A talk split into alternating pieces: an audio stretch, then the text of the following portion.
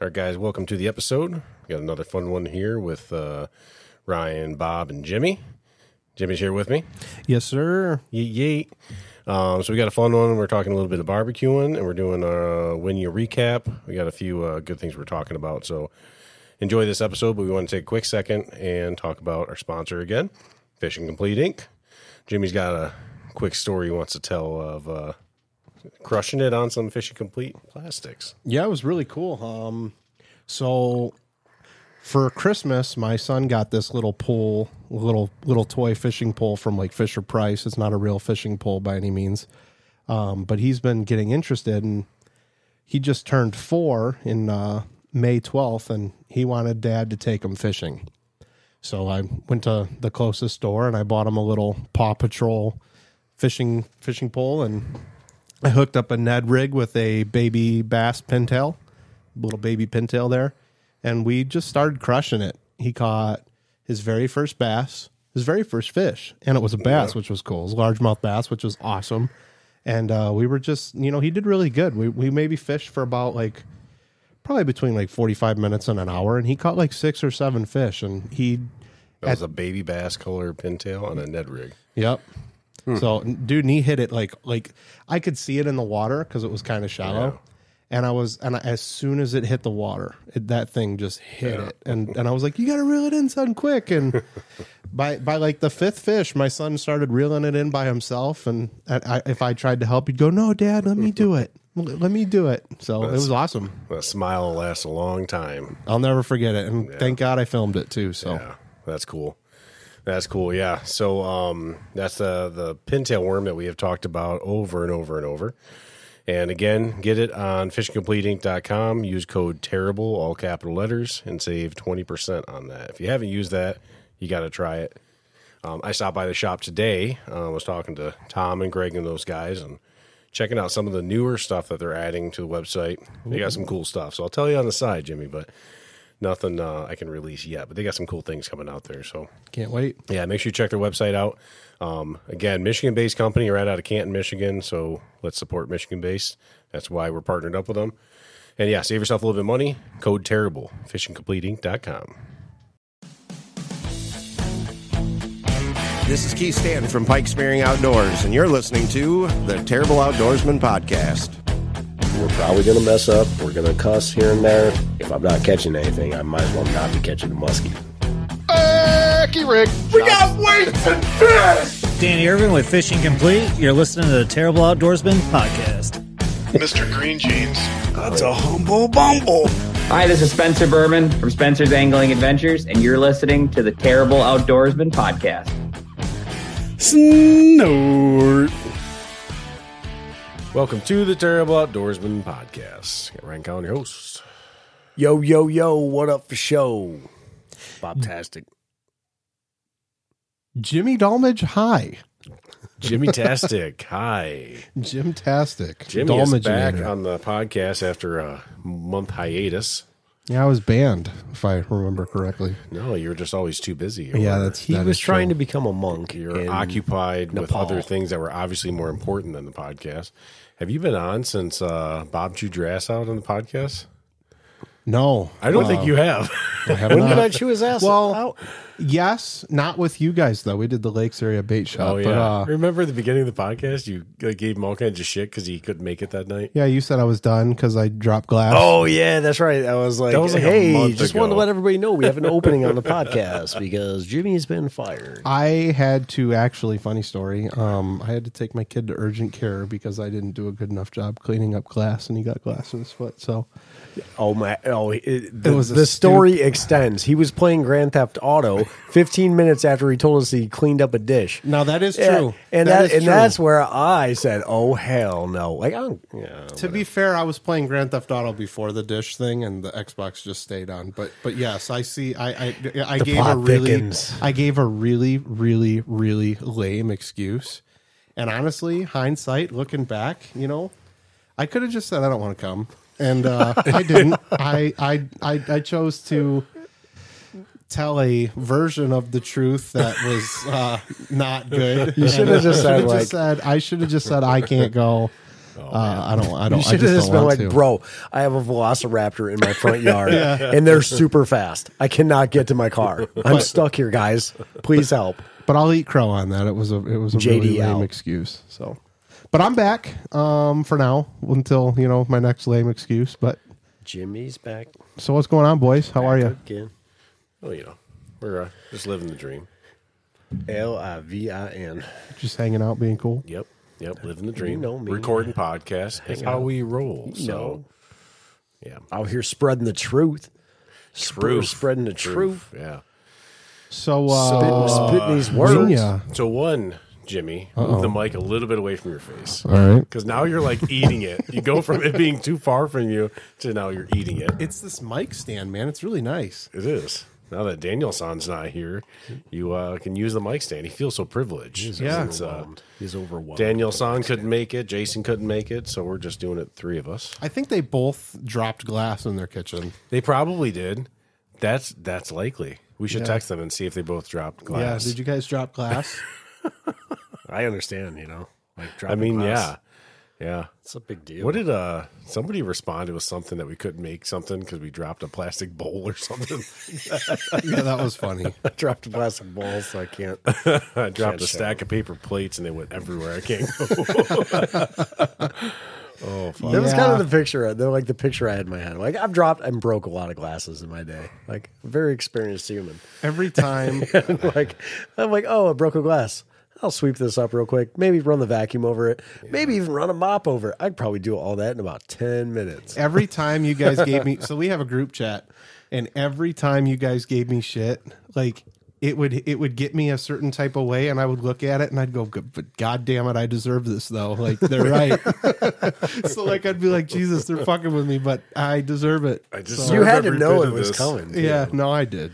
Like, because we give you shit for, like, the smallest stuff. Yeah. So even worse than that. Yep. Yeah. No, I got to get better. But it's okay. Excuses. We kind of fairly, we kind of give each other shit about just about everything. It's fair. It's a pretty volatile group text. It is. It's great. I usually don't check it until the day. It goes off so often throughout the day that I don't check it. I have a silence. I can't. It's active when I sleep. I usually wake up and have to get caught up. Yeah. I don't know. I think Dan stays up really late or something. He does. Because like I'll get texts at like midnight. Yeah. Like, hey. Most nights. Check out this shooting thing. I have to have a silence because it just. Bro, it's too late for that. Like. Somebody will get going on a tangent, and like you got 5 different people responding, and it's just like bling, bling, bling, bling, bling, bling. And I'm like, oh, fuck this. And we, for whatever reason, we have a tendency where we like each other's comments and shit too. And you get a notification. Not only do you reply to the comment, but you what's the fucking thing? You emphasize. You react. Jimmy, emphasize that. Cool. Thanks for emphasizing my text, bro. I'm going to start doing that with every single text. I remember I did it to you. Yes, you went back. I thumbs down everything he said. You even scrolled up and got some old ones, too. Yeah, it was like 3 weeks ago. I'm disliking Jimmy's text. I was like, damn. Well, now that that's done and over with. So funny. Well, the thing about it is I've got like 6 group texts I'm on. Between family stuff, I got one with my wife and kids. I got one for work. I got one for y'all. I got one with like my parents and stuff. And like, well, just remove yourself from those groups like you do ours. Oh my, best thing I ever did, man. Yeah, I didn't like even 3 days. I didn't even know you left it. That was the funny part. Noticed. Nobody noticed me at all. Ryan all of a sudden was like, "Hey," he so rarely responds to anything. I'm like, eh.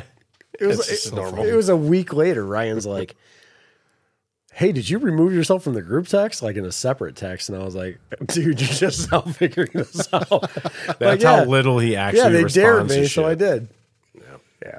Oh, because of the Creed picture. Yeah. It was, I said the Jesus Creed picture. Yeah, the Jesus Creed picture. I said, if you guys post this shit on social media, I'm leaving the group text. Or I'm leaving the group or something like that. And next thing you know, I saw like notification on Facebook. Jimmy posted whatever. I was like, I'm out. See ya. I almost got. I almost ordered one of those things that go on your wall with that on there with that logo. You should get some stained glass with that thing on there. Dude, that thing is so funny. It's my wallpaper at work. Stained glass creeps me out. Anywho, so Jimmy, you haven't been on in a month. We're going to get into our Winyah trip, but besides that, what the fuck you been doing? Did you just throw a sock? What was that? No, I just threw a rubber worm across the room. I play with it. I've been playing with that fucking thing for like 6 months. And I got to get rid of it. Is that a happy sock or a sad sock? It was stiff. It was a musky rubber worm. That fucking thing is huge. The cat's checking it out. God. The cat's freaked out. Like, what the hell was that? What'd you ask me? I'm sorry. What the fuck you been doing? You haven't been back in a month. Besides Winyah, we're going to get into Winyah. What the fuck you been doing? Stuffing goldfish up his ass. Well, you know, I mean, that's it's better than weights and fish. You're sucking goldfish up ass. I've done a lot of fishing this year, which is cool. I've been on the river a few times, hit a couple limits with walleye. Went out with Jerry. Yep, went out with Jerry a few times. Well, every time I went fishing, it was with her. So thank you for that. I took my little boy fishing. He just turned 4 on May 12th, and right before he turned 4, he wanted Dad to take him fishing. So we, you know, I got so excited. I rushed to the store. I got him a little Paw Patrol fishing rod, like we mentioned kind of in the intro of this episode. And we just started fishing. Like I took him to Milford, Mill Pond, and we were throwing...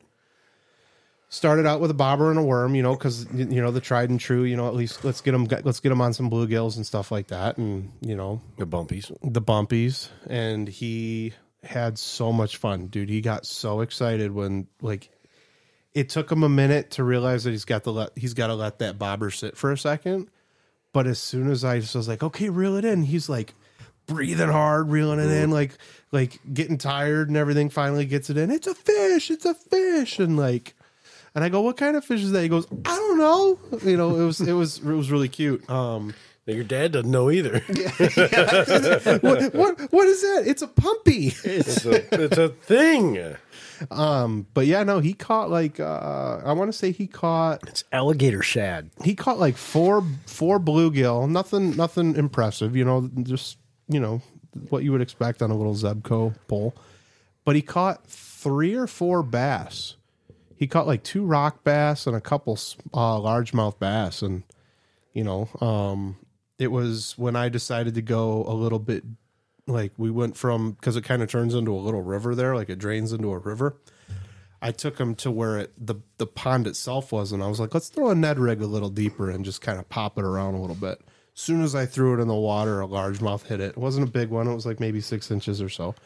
But, man, he loved it, reeling that thing in. It was I was one proud dad, let me tell you. So that's the best way to get kids into it is take them to like a stocked pond type thing, let them, you know, or a golf course pond. You got to get them like on that. Fish to keep them interested, right? Yep. When my daughters were like 5, that was the first place I took them. I took them to Dan Hosse's pond, yeah, and let them get on some of them big stocked fed with feed, like green, like dog food type of shit they throw in the pond, you know. And he went out there. You have bluegills that are, honest to God, man, that like a foot long. Like, yeah, they're like unbelievable bluegills. Then he had albino catfish in there. Yeah, and I'd always go over there as a kid with an ultralight. My dad would go over there and like hang out and drink beers, and I'd go right to that pond with an ultralight and just go out there and cast lures or whatever. And like you catch a catfish. You know, 2-foot catfish on that thing on a fucking ultralight. Man, was that a fight. Oh, my God. I got to tell you guys something. He wouldn't let you fish in that unless you cut the barbs off. You had to, like, squeeze the barbs on your hook so you could pop them off real easy, which was fine. But, yeah, some of the bluegills and the bass he had in there were really nice. That was fun. Like, I remember as a kid, like, definitely got me into fishing by catching them there. When I was fishing with Jerry, I had a couple funny things happen on the boat. Greg was, you know, Greg with Fishing Complete brought an ultralight rod to jig for walleye. And I got to say, he probably had more fun than anybody on that boat because everything fought like a sturgeon. Oh, yeah. Just watching that rod. The jig itself. But we were jigging, and one of the guys pulls up a sock. And the sock had like braided line wrapped all around it. And in that braided line were 2 crayfish that were snagged up in it. And was it Jimmy Hoffa's sock? They were still alive. I took pictures. It's Jimmy Hoffa's happy sock. I'm pretty sure I Jimmy posted Hoffa's it. Happy sock? I'm pretty sure I posted it online. That's got to be the name of this episode. His Jimmy Hoffa's happy sock. It's not when you recap. It's Jimmy Hoffa's happy sock. I think that's a good one. Everybody's gonna look at the title of this episode and go, What the fuck am I getting into? But dude, I was like, because you know, dude, you have the biggest problems with these mics. Fuck these microphones. He's like trying to lay down though. That's the problem. He's comfortable. I worked all day. He's horizontal right now. His mic is falling. I am upside down right now. So I got my feet up. He's got a Swedish maid behind him. Man, how the times have changed. When we first started recording podcasts, we're all like shriveled up in your closet of a room in there. All nervous. And now we got sassy swing arms that fall like every 3 seconds. Sassy swing arms. I meant to say fancy. You got some sassy swing arms. That's another great title, Sassy Swing Arms. I don't know what it is, but every time I start drinking, I can't talk, man. I like one beer. You must drink a lot. It's one beer. I like Jimmy Hoffa's Happy Sock. That's so funny. Like if I was that'd be a great name for a band. I think we just do Hoffa's Happy Sock. No, but I'll show you guys. It'd be a great name. Were you telling a story? Yeah. So you guys know. You guys know how my mom is, and I'm kind of the same way when it comes to like loving animals and shit. So look at this picture here. I found another lure too. Like I found another, but there's a sock. It's disgusting. Wrapped up around it is a bunch of braid and some other guy's lure that we found. So we actually left the water. That sock was on a body. I'm just letting you know. We left the river with an additional jig. He snagged a dude's foot and it ripped the sock off. But there's two crayfish, as you can see, zoomed in. They're tied together on accident, like because they're tied by the claws. So I'm performing surgery on these crayfish, trying to get them free because, you know, I like animals and shit. So it took me like 20 minutes to get these things free, and I had to, unfortunately, take their claws off to get it to happen. But Jerry's sitting there thinking, what the fuck did I do bringing this dude on the boat? When Jerry was jigging, she brought up like an 8-inch mud puppy. I saw that thing. That thing was wild. It was trying to bite everybody. Everybody was afraid to touch it. Those things fucking creep me out, dude. Man. They're so cool. I've seen quite a few mud puppies being caught. I'm good. It's like snakes. Fuck that. They're so cool. I love them. It's like a fish snake. If I see a snake, I'm out. It's just a salamander, basically. That bites. It's a fish snake. It's stupid, but they're so cool. It's a fish. There's no purpose for those things on this earth. If they weren't a protected species, and if we weren't in Canadian waters, I would have kept it because it was protected around my boat. What are you gonna do with it? I don't know, feed it and stuff. It looks like it would like grow legs and like it has eventually legs. Like take over. I saw the same thing in the show Stranger Things. Yeah. Pretty sure it was a fucking Demogorgon. So cool. Demogorgon, whatever the fuck. I'm into that shit though. Like I have a boa constrictor and all that. Like I'm. Like, anyways, finish your story. That was it. Okay, you should feed it to the boa constrictor. Oh, I do have a terrible cooking story though. Or do we want to wait until we talk about cooking? We can get into cooking. Well, you have anything, Bob? Did you do anything fun? No, we just talked last week. Not since then. Work is not fun. How has your work been? Oh, it's super awesome. Just really enjoying it. So Bob bought a new smoker. I did. So we're gonna talk some barbecue and shit real quick. So what do you got? What's your story? What did you burn? So I didn't burn anything. And by the way, that last post who needs that much fucking chicken? I was meal prepping. You had like 18 chicken breasts on there for a family of two. It was about 20, but yeah. I meal prep. That turned out really good. I was making boneless chicken thighs. Who eats that much chicken? I do, man. That's a lot of meal prep. That and asparagus, and I had myself 4 days worth of food right there. And I fed the kids. But then you were cooking the next day, so... Yeah, I have a problem, man. He's meal prepping, but he's cooking the same amount the next day. I bought a Blackstone, and I took it to Winyah. But I also, 2 nights ago, what I did is I took some imitation crab, some shrimp, and some flounder, and I cooked it up on there. But as I was cooking, I ran out of gas. So I had fucking terrible. And the funny part is I wasn't cooking it outside. I had it on my stove already, the whole Blackstone grill with the exhaust fan on. But I ran out of gas. So I had to grab the oven mitts and take the whole griddle off of the oven or off the Blackstone and put it on directly onto the oven and turn the gas burners on. I did hibachi on the gas stove. Oh my God. Yeah. But that food turned out really good. So I made I fried some rice up and had that. So that was really good. My wife loved that. So you make imitation crab, flounder, and what? Shrimp. All that sounds disgusting. I'm just not a seafood guy, though. See, it was basically like going to Mongolian barbecue. I was like, what do they do at Mongolian barbecue? All that's they sold at Mongolian barbecue. I wouldn't go to Mongolian barbecue. Oh, man, dude, I love seafood. Oh, man. I eat it. I'm not very basic. You're very basic. I like meat. You also, well, you like overcooked meat, too. So, like, it's weird. Yeah. Yeah, I like catching fish, not necessarily eating. I like catching or eating, like, northern pike up north. That's it. That's like, so down here, I don't know. I just, like, all the walleye. I still haven't touched any of the walleye that we caught on the river. Oh, dude, blackened walleye. I figured it out. Yeah. It's so good. I have smoked walleye before, and that's actually pretty solid. I haven't done that yet. It was pretty good. I was pretty happy with it, so. So Bob, after selling you his smoker, he has joined the smoker club again.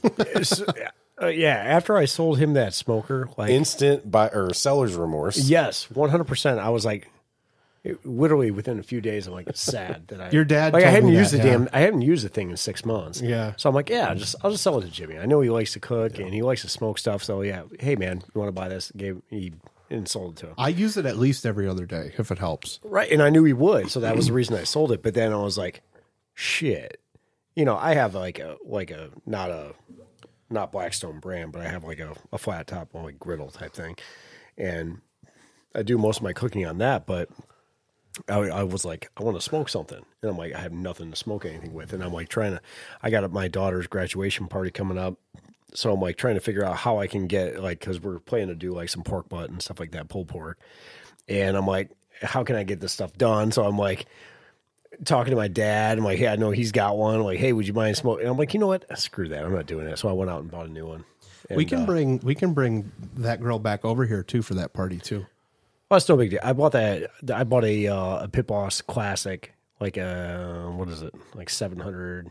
A cubic inch type. It's badass is what it is. It's a little bit smaller than the one that I sold to Jimmy. The one I sold to Jimmy was like, that's massive. Like a Jam Daddy, but it's huge. And I was like, I just didn't, it was too much grow for me. I'm about due for a new one. Mine wasn't working quite well the last time I used it, but I also haven't cleaned it really well. That's the thing about those, you have to clean them. Yeah. So, do you have an ash vacuum? I have a shop vac. I use that. I mean, that would work. You can do it. Yeah, you just got to let it cool. Yeah. I don't even do that. I just melt the fuck out of everything. So what I do is I turn the hose on and I suck up some ash and then I look over at the water coming out of the hose and I suck that up real quick and then go back and suck up the ash. And oh my God. Life requires balance, guys, you know. So I don't even know what to say. I don't know what to say either. Is it the smartest thing you've ever heard or the dumbest thing you've ever heard? Or is it somewhere in between? It's like the second dumbest thing. But the first one was about the dish. But either way, the broken glass. Yeah. But oh, fuck. You could just buy an ash vacuum and then just use that for everything. No, it's okay. And you don't have to worry about even an ash vacuum, you're not supposed to suck up hot coals. But yeah. So I need to give mine a good douching. Good cleaning, sure. And then just make sure it's going to work. If not, I'm going to be buying a new one. Just flush her out. Yeah, I haven't used it much since I got a griddle too, because like that griddle's the bomb, for cooking so much shit. But there's certain times, there's just certain things like a chicken breast, like really good on a smoker, cooking it like on high though, like high or 400 degrees, you're getting that smoke flavor. It cooks a little bit better than trying to cook that shit on a griddle, but. Yeah, I've been smokeless flavor for a while, and I'm like, I was kind of want it. So I'm glad I bought a smaller one. I don't need the Mac Daddy one, you know. This one's a little bit more mobile. So. I just picture Bob in the garage with his griddle in there. He's like cooking stuff on the griddle and smoking a Marlboro Red and blowing on the food just to get a little bit of that. Speaking of smoking flavor. Oh my God. If I still smoked, yeah, I would. Absolutely. That'd be my kind of dumbass logic. Speaking of smoking a Marlboro Red. Oh my God, today I'm listening to last week's episode with Mark and them. Yeah. And they get to the point of telling the story of the girlfriend from Whitmore. The woman who came out on the dock when they're night fishing. Yeah. Smoking a Marlboro Red. Oh my God, dude, I was fucking crying. I think it was when I was driving over here. Oh my God, I was crying. You didn't listen to that part yet, Jimmy? Not yet, no. Oh, my God. Like, it's fucking hilarious. That was a good story. Yeah. Yeah. Between that and then the other woman that was yelling at him for shining the light. And he was saying, like, go back inside, you nasty bitch. Jesus. Like, oh, man, our female listeners are going to fucking love him. Yeah, that's funny. It was good. So we were talking about, before the podcast, Bob was like, we were talking about the smoker, and he's asked me some questions on the, like, smoking a brisket, because I've done brisket a few times. Yeah. And I'm going through telling the whole thing. I'm like, why the fuck are we not talking about this on the podcast? Yeah. So have you ever smoked brisket? I made like the best brisket I've ever had in my life one time, and it was my first brisket ever, and I have failed every other time since then. I've probably tried like five times since. No, I've done a couple that were really good. Last couple have sucked, but the biggest thing I did is I rushed it. And every article you ever read, it says the first thing is low and slow. Yeah. Don't rush it. So... we were talking about it, and I'm like, yeah, we need to talk about this on the podcast because this is fucking stupid. But even like a pork butt, like, so if you're like a novice, smoking in general, you cannot rush it. If you're a novice, like a, smoker and things like that, and you're looking to smoke something, like pork butt's probably the easiest one to do. Yeah. It's pretty simple. All you have to do is get that temperature up to between 200 and 210 and do it slowly over time. Like, I'll take 12 hours to smoke. You don't necessarily need that much time, but I'll take 12 hours to smoke a pork butt. But there's just it's just very different than any. I've never smoked a brisket, so that's why I was picking Ryan's brain about it, because I know he made one it was my 40th birthday party, and it was phenomenal. Like, yeah, that stuff got slammed, man. It was gone with it. Do you already have a brisket, or are you going to go buy one? I'm going to go buy one, yeah. All right, well, so pull an equity line on your house to buy the brisket.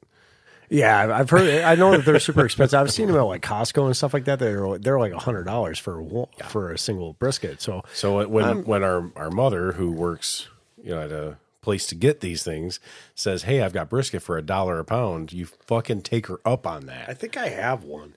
It's probably not good anymore. Right. If you think you have one, it's probably not good anymore. Right. But the first step when you buy one, don't have them trim it. The last couple. She's had them trim it up and trim like almost all the fat off. Oh, no. And you can't. You have to have you can trim some of the fat off, and you should trim some of the fat off, but you need a like thick, probably a good half inch of fat on one whole side, and that should be on the top of it. On a brisket? Because I mean, I know there's a fat cap on like a pork shoulder, or on a pork butt. Mm-hmm. Well, like, I didn't know that they have like a... Oh, yeah. The whole brisket does. The whole one side is going to have fat on it, and you want to leave it on. Okay. Like you said, sometimes I bought one time, and it was pretty thick. You want it like a half inch or so, so trim as much off. Trim it off, but you want it to protect back on it. Remember how when we did that episode with Black Pearl? So I haven't done that yet, so I want to try that before I end up making it for Izzy's party. But Dwayne from Black Pearl was saying what he does is he trims all that fat back, like you're filleting a fish. Folds that fat back, sprinkles his seasonings and shit, like their brisket rubs and stuff that they use on the meat, folds that fat back over and then cook it. So what's going to happen is as it's cooking, all that fat's going to soak right down through the meat. I do that with pork butt, like with the fat cap. I'll trim it back and then coat it with like a good layer of rub under that, and then on top of it again, and then cook it on that. See, with pork butt, I trim all the fat off it because there's so much fat in a pork shoulder. Right. Like, it's I keep the fat ingrained in fat. I keep that fat cap on. When you guys cook it, do you do fat cap up or fat cap up down? So I've done it both. I like fat cap up. Yeah, me too. But I've read to do it down because then it protects the meat. But I do it so low, like protects it from like drying out. But I like doing it super low, super slow with the fat on top, and then as it's smoking, it's cooking. That fat that's rendering down is soaking down through the meat. Right. I've got pork butt down to like a science. Like I know when the stall is, and I know when to wrap it, and I know when to, and then I know how to cook it. And on that particular smoker that I sold to you, like I knew exactly when I needed to turn up the heat and where and stuff like that, and where to place it in the grill. There's a lot of stuff that goes into that stuff. This new one, I'm coming in blind, so it's like this first one. I might really check. I'm just gonna go super. It'll be pretty similar. I'm gonna go low, super slow, and and just kind of hope for the best. I'm going to try to, my biggest concern with it being beef is just drying it out. So I'm going to try to like keep it moist. I hate that word. So what I do, moist. I love a good, I love some moisture. Moist. With like an apple juice. People are fucking hating me right now. With like an apple juice or something like that, like you were talking about. Yeah. So plan on an hour and a half per pound.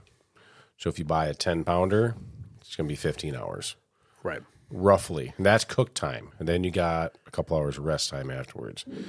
So hour and a half per pound. So you probably got to put it on the night before that you want to actually eat it. Like putting on in the morning, you got to get up at like fucking 2 a.m. So because you got to, if you figure, it all depends on the size you're doing it. But if you're cooking it for 12 to 15 hours and then you got a couple hours rest time, like it's an entire day process. Well, it's like that even with pork butt. I do it kind of the same way. I account for 12 hours. 12 hours total time of smoking, and then with some rest time in there. So it depends on the size, though. Like I've done some smaller pork shoulders that are like 6 pounds, and man, that shit don't take. I've never done one of that. Most of the ones I've done are 8 to 10, and I'll normally do 12 hours. I almost always have started them at like 6 a.m. Yeah. I'll prep them the night before, get them coated up because I do with a pork shoulder. I'll coat it in yellow mustard. Yeah, don't do that with a brisket, by the way. Oh yeah, I tried it. Don't work. It's not good. I'll coat it in a yellow mustard, and then. After that, I apply massive amounts of rub onto it so that I can get that good bark and stuff like that. But that's kind of how I prep it. And like as far as like the rub, it's to taste, whatever kind of rub you're into. And then let it sit kind of overnight so that mustard has a little bit, it has some time for the vinegars and things like that to kind of break into the tissue of it. Yeah. And then 6 a.m, I throw it on the smoker and then leave it all day. And I really don't touch it much other than just like check internal temp and to make sure I have enough pellets and stuff like that and just let her go. And then once it gets about 150, 160, that's when, and it'll stay there. And I'm like normally for like an hour, it's not going to change temp, like period, like whatsoever. And that's what we know. Anybody who's done this once or twice knows that it stalls out at a certain temp and you got to wrap it. So at that point I wrap it in foil and then I'll turn that heat up probably from a smoke to like a 200 and just kind of let it go for the rest of the time. I don't normally ever take it over that 200 mark though. And then I let it get up on its own up to about 200, 205. It's about the time I'll probably pull it and I'll check it. I'll hit it with a meat thermometer a few times just to see where it's at. And as long as it's around 205, I know that internal fat is kind of dissipated at that point. Then I'll pull it and make sure it stays wrapped. And like at that point, you'll have a ton of fat and ton of liquid fat inside of it. I'll stab the shit out of the foil so that it drains, pull it off, and then I'll let it rest for probably another hour after that. And then I'll shred it. I don't stab it. I keep all that shit. Yeah. Well, I pull it out just because I don't want to I don't want it to spill out in my pan or just make a fucking mess in whatever I'm doing. Like I'll just stab it so it drains into my. Yeah, through the smoker, and see, then what I use there, with all that liquid though is like once you get the pork butt shredded, take that and pour it all over the meat, and mix it up. It's not bad. That's a good idea. Man, but what I do, like once I pull it, I let it rest for that hour, and then the way you check a pork butt, the way I check a pork butt is I immediately reach for that shoulder blade bone. I'll grab that shoulder blade bone, and if I can't pull it out with my two hands, I fucked it up. I've never had that happen. Every single time I've cooked a pork butt that way, you can reach in with two fingers, pull that shoulder bone, and it just falls right out. Like it just instantly falls out. Yeah. And then from there, I'll start shredding it.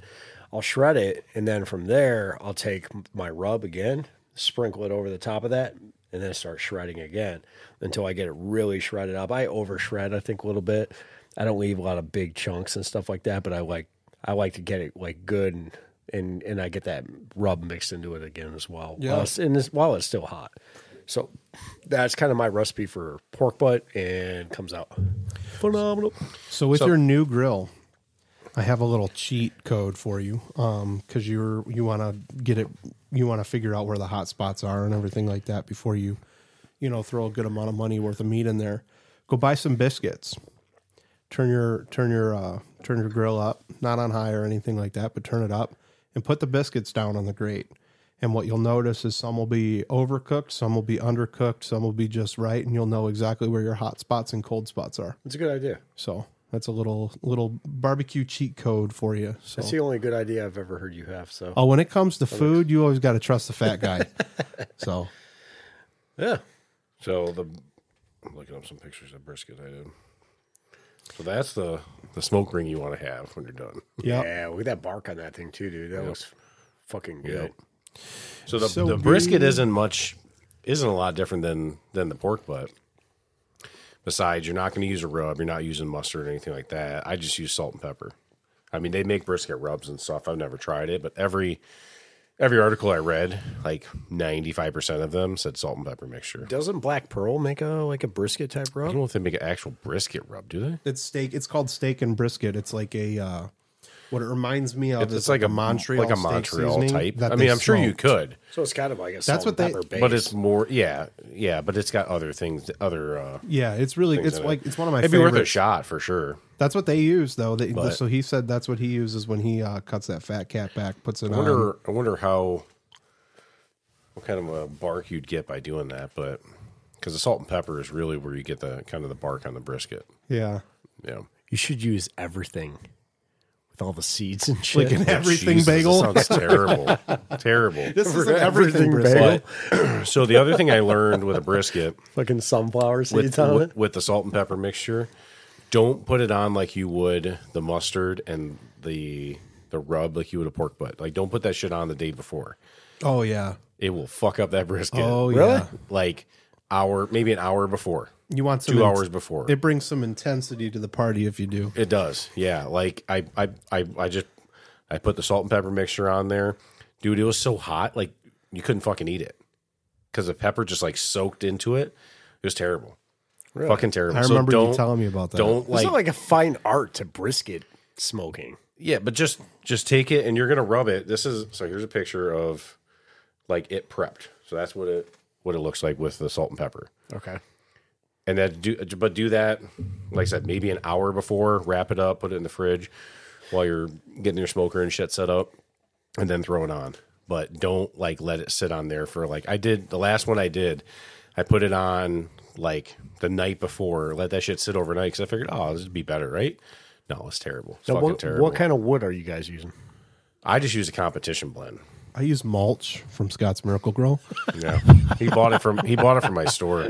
It's weird. You use pine. Pine. When you get that popping, the sap popping, that really when you get the good flavor, you get that New York cab taste to it. Yeah, 100%. Pit Boss makes a really good. It's called Competition Blend. That's some good stuff. Yeah.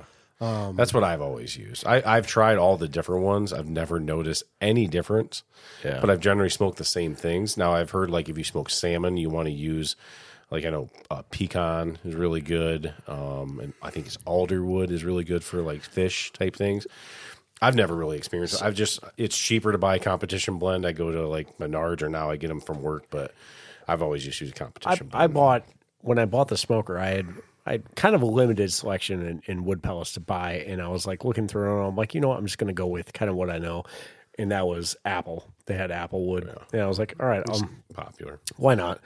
You know, so I just purchased a bag of apples. So that's all I have right now.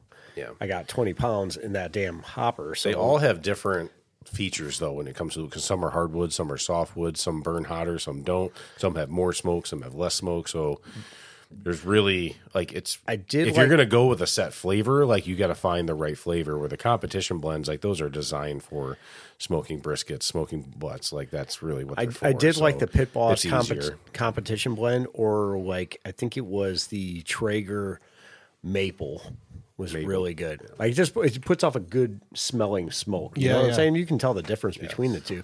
Like, that maple smoke, there's something, like, real deep about it. They like... Yeah. And it gives a really good smoky flavor to whatever food that you're cooking. So the brisket, low and slow, same thing. You're going to have the stall. I wrap mine in tin foil, but they recommend butcher paper. But I've always just used tin foil even for pork butts. Never noticed any difference. They say that can actually like make it get hotter. That's anyone I've done. I've used tin foil. And then same thing. You're going to cook it up to like 205, 202, something like that. But the most important thing is when you pull it off, put it in the cooler and leave it in the cooler for 2 hours. So not in the oven, put it in a cooler. So I put it in my Yeti. Yeah. And there's a terrible story about that. Forgot about it and sat there for 3 weeks. When I brought it over to your house for your 40th, I took it and I put the whole brisket in my Yeti and I hauled it. Just I kept it wrapped. I literally, once I knew it was at temperature, I didn't open the tin foil, anything like that. Took it and the brisket was so fucking big it didn't really fit in the Yeti, so I had to kind of put it on on an angle. No. So a lot of the grease drained out into the Yeti and solidified. So I put it in the Yeti and I sealed it so it would retain all that heat so that brisket can absorb all the juices and shit that's in that foil. Yeah. But they say the longer you can do that, the better. They recommend at least an hour, but I've done 2 hours. It absorbs all that moisture. So, yeah, I took it over to your house. It was 4 or 5 days later, I grabbed the Yeti. Fucking science experiment. Dude, it wasn't a science experiment, but it was just dried up fucking grease, an inch of grease in the bottom of my Yeti of just solid fat. And I'm oh my God, this is fucking disgusting. Took me forever to get it cleaned out. And I contemplated buying a new Yeti and saying, fuck this. So we have this graduation party coming up and it's a big deal. My wife is constantly hitting me with hey, what are we going to do about this? What are we going to do about that? The whole time. So, originally we were going to have it catered. And, after we started searching out different places to cater, we were all right, this is stupid. You know what? And through talking to my daughter, the graduate, she's why don't you guys just, make some pork butt and do she loves barbecue food. Yeah. So I'm hell yeah, okay. One, we can save a little bit of money. Two, it's kind of fun to do that. But so one of these things one of the parts of this is the beer. So I'm in charge of the beer portion of this, and we're going to get 2 kegs. And I know for a fact I'm getting a keg of Coors Light because Bud Light that is my Coors Light is my thing. But the other keg I don't know what to do.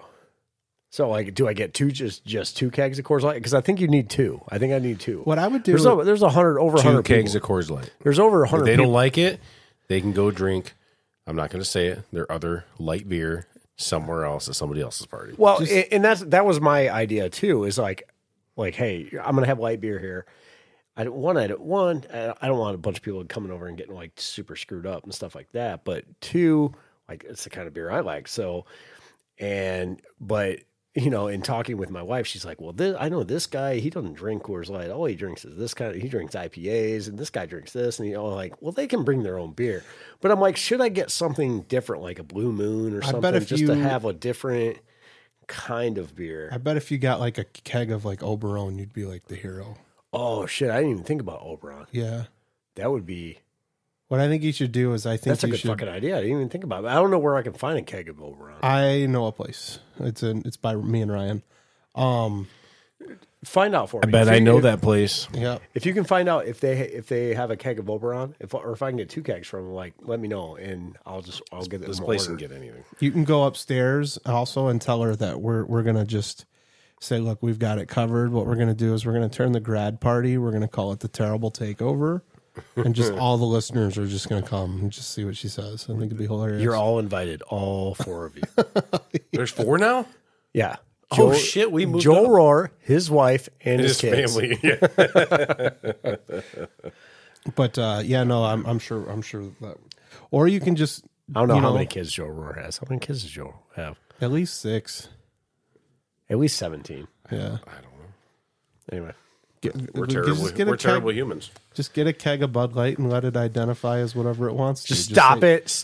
Coors Light and Oberon. I like it. Done.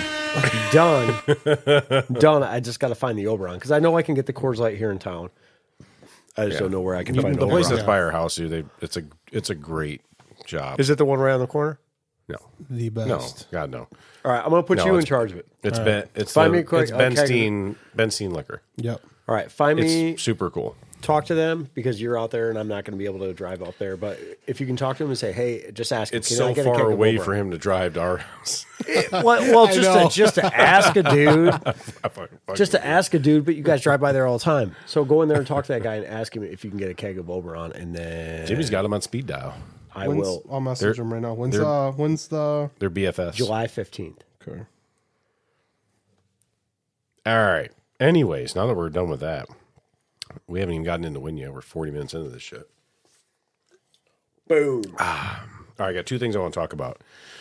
Interesting things. Jimmy Hoffa's happy sock. So Jimmy Hoffa's happy sock. What was Jimmy Hoffa doing with this sock? What was the original color of said sock? And why did it wind up in the Detroit River? Well, so maybe the feds are involved. We'll find out. Stay tuned. Join us next week for another Big Fish adventure. Join us next week for another Jimmy Hoffa adventure. God damn. Isn't this that moment that everybody says, nope, I'm done with this, these assholes. All right, so two things. These dum-dums. So we haven't had a chance to talk about it yet, but so we had talked previously about the Michigan National Guard trying to get the expanded land. Oh, my God. Trying to get up. I got to take a leak. But, like, don't get into this one. We'll pause for a commercial break. All right, pause for a commercial break. I'll be back on this one. And we'll be back. The DNR expansion. All right. So to recap, are you guys done here? Yeah. DNR recap. So the Michigan National Guard wanted to lease out a ridiculous amount of land from the Michigan DNR, state federal land. We talked about it in previous episodes. So the director of the DNR made his decision. He denied that shit. Yeah, boy. Yeet, yeet. He put it down on the table and said, you know why? Not today. Because he probably listened to our podcast. 100%. And took my advice. Obviously, 0% chance that happened. But the exact reason that it happened. Yeah. Don't give away what you won't get back. Right. You know what I'm saying? So the article I read literally said that. We're like, you basically, like, once they take, you can't take back. 100%.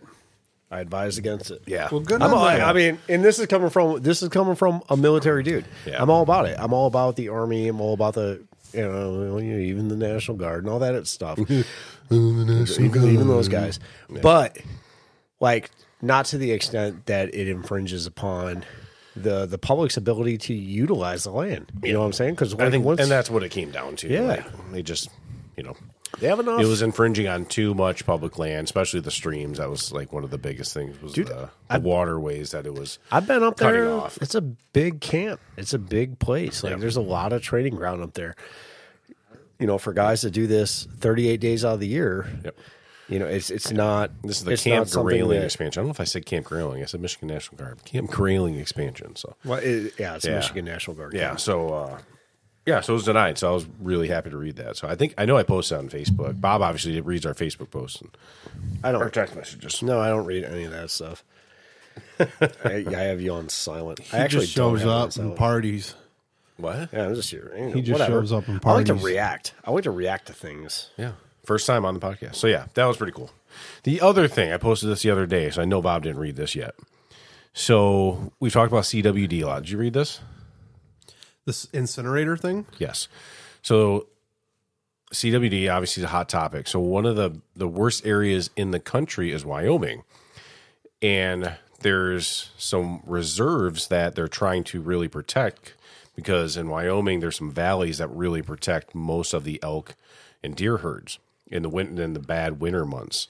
So that's where a majority of this reserve is. So the Fish and Wildlife Service bought a $500,000 incinerator. So any deer that they find that have CWD positive go in this incinerator instead of buried, like what most states are doing right now, to completely eliminate the disease. Because apparently it has to burn at like 1,500 degrees or something to kill the CWD. So that is their plan. And this machine, I'll pull it up. Again, it's on our Facebook page. If anybody wants to see it, including Bob. It's pretty dark. $500,000. At first, I thought it was like a fucking train or something. It was like, I wasn't going to make it. Oh, you thought so too, didn't you? Oh, man. They're going to start. No, right. Yeah. That sounds like. Yeah. That's what I thought. Tell me that doesn't look like a fucking train. Tell me that doesn't look like something out of. Out of World War II, right? Yeah. That's fucking terrible. It came right from Auschwitz. They just load them up and send them out. That's fucking terrible. Yeah. I mean, not terrible because you do need to dispose of these corpses in a good way. The Wyoming DNR? So it's out there, it's like the Fish and Wildlife. It's the federal Fish and Wildlife. It's not even like Wyoming State. So it's the feds that are actually doing that. So they're trying to protect just the reserve. So any deer that they find positive within the reserve, the Federal Reserve. So it's not like the Wyoming DNR. They can't use it for any deer they find because they don't want to even like bring those deer anywhere near the reserve. So this is like stationed living on the land to try to protect it. It's just crazy. Why don't they just have the deer wear a mask? Right. Exactly. I mean, it fucking worked for COVID. Yeah, exactly. If it helps COVID, it'll help the deer. Right. CWD. And not only that, but just tell them to social distance. Social to 6 feet. I picture when they're pitching this idea, when they're like, "Hey, we're going down the controversial rabbit hole. They're like, "Does anybody have a way to solve this?" Let's burn this motherfucker down. And I just want to know. I just want to know what it was like in that room because somebody leaned forward and was like, "Yeah, I got a solution. I got an idea. Yeah, let's melt them." Who was the guy? There's probably some dude in the height of COVID. I don't know. Yeah, maybe I'm getting insensitive here, but there was probably a dude at the height of COVID who was like, "I got this train thing. Like we can really, you know what I'm saying? We can really get a hold of this. We can really flatten the curve here if we just." Use my train. So here's some stats from the article that I read. So CWD is present in 84% of the state's mule deer herds. Good God, man. Right. 84%. 84%, yep. It's like 8.5 deer out of fucking 10 are testing positive. In regions such as the west side of the Bighorns and the Project Herd, they call it, east of Wind River, have 40 to 65% prevalence rates. Like it is rampant out there compared to. I wonder why. Here. I wonder why out there is so much more prevalent. I don't know. Well, I think the issue is, and what the article says is that for mule deer and elk, they don't act as much like whitetail. They herd up in the winter months. Well, whitetail do too. But yeah, but elk will have hundreds of deer right next to each other in a herd. So if one has CWD. How fast is that spreading to the rest of the herd? Well, whitetail don't herd up like that. Well, just don't bait them. Well, if you don't bait them. And if they all wore masks and we had barriers of 6-foot bubbles around them, we got to stop. If you don't use bait piles, then in the winter they won't herd up like that. Don't put the bait on the ground. Every single one of them genius. Put the bait in the air. Every single one of them gets a passport, and whoever doesn't gets on the train. No, seriously though, like papers, please. As I'm reading this, I'm like, am I really reading this article? Like, is this real? And then I'm like, I go back and I look to see who it's from, and it's from Meat Eater. I'm like, all right, it's got to be half-assed legit. Yeah. Like, they're really burning these animals, and so this machine, $500,000, it can run for like 550 hours, and it can completely get rid of a deer in an hour. So it's like 550 hours it can run for the entire year or something like that. How many deer can fit in it at once? One at a time. Or no, two at a time or something like that. So the most they can do is 550 deer a year. That's the capacity that how much they can run. For $500,000? So they're saying that like when states are burying the deer, which is what they're doing right now. The deer are digging it up and licking their faces. No, it's getting into the soil, though, and it lasts for years in the soil. That makes sense. Anything that grows in that area, it can be infected with this. I just feel like disease. If 84% of the deer have it, I don't think that it's within 84% of the herd. Doesn't mean 84% of the deer have it. Oh. So it's within 84% of the herd they're finding it. So CWD transfers over to... plant life. Yes. Really? And stays within the soil. Yeah. Chad talked about that. Did he? Yeah. I mean, I keep it late. That's why biting's illegal. Yeah. So I'm really like, I want to message Chad, see if like maybe we can get him on for a short stint to talk about this. Yeah. I'd be really interested to get his thoughts on this. And I mean, I don't know. It even says in the article, like doing this on a statewide level wouldn't be financially, like there's no way Chancellor Whitmer is going to pony up fucking $500,000. You know what? I think we need them. I think we need one of those trains in every county. Let's just make a big camp. Why don't we do that? Now you're thinking. And then we'll have the trains bring all the deer to the camp. Whitmer can grow like a little tiny mustache, and she can just incinerate her whole fucking herd. I'm pretty sure people get canceled for this. They're killing her herd. I'm pretty sure. I think I'm canceled by now. Damn it. Somebody's going to dox me or something. Fuck. Whatever. Nobody listens. Nobody listens. And we're 52 minutes in. There's literally nobody listening right now. Well, good. Even Joe Rohr said, fuck these guys. Keep on not listening. Every county. 82 trains. I'm thinking every major city should have one. You never know. You know? When your GHC is going to creep in. Yeah. Into your plant life. Into your fauna. Your what? Your fauna and your flora. I don't know what he's saying right now. On that note, I don't know what he's saying. Those are my topics. Let's get into Winyah. How was Winyah? Oh, yeah. Jesus. Now that we're 53 minutes into Winyah. So Winyah was fun. It's been, it was great. See you guys. Yeah, I had a good time. Bye. Sunday sucked. Well, we talked briefly last week with Mark and Tom, but fishing was phenomenal, at least for us. I know you guys didn't catch as many. But you guys were in the deeper water due to some unforeseen situations that you had in your boat. But probably one of the best fishing years we've had up there. It was awesome. Didn't catch necessarily any huge numbers, I guess. Biggest one was only 29. Not huge fish. Didn't hit the 30. Well, Jason caught a 30-incher. That was the only 30-incher we saw. We had a lot of quality fish. Right. Right, we had great numbers of fish and just really healthy fish all around. Yeah, but it was like even the small 22s. Like we get them in the net and they're thick, and we're like, oh man, that's a nice fish. And then we measure them, we're like, Jesus Christ, that thing's only 23. Like there was a couple that Jason and I were like, we caught, and we're like, man, like that might be a money fish. And we measure it and it's like 26.5. We're like, we both look at each other, we're like, there's no way. There's no way that thing's only 26. There was a couple. It was healthy. It was fat. There was a couple. I set the hook on, and I'm fighting it for a minute, and I like get it up, and I could see it, and I'm like, "Get the net, bro! Get the net! Get the net, bro!" And then I bring it in. I'm like, and your daughters are like, "What are you talking about? This is a money fish here." And I'm like, "Break out the bump boards, bros." Bump it up. I like how Bob's boat turns into a frat house. It kind of does. Michigan State. So I like break out the bump board. I pull I unhook the fish. I bring it out of the net. I'm like, oh yeah, it's a fat dog, man, dude. This is a good one. I put it on the bump board. I'm like 25 inches. I'm like, oh, dude, I'm telling you, that happened multiple times with Jason. This is a fat ass fish, man. Like there were a lot. It was like the joke of the night. The one night with Jason and I were both like, we've measured a lot of fish. Like, we've seen a lot of pike in our day.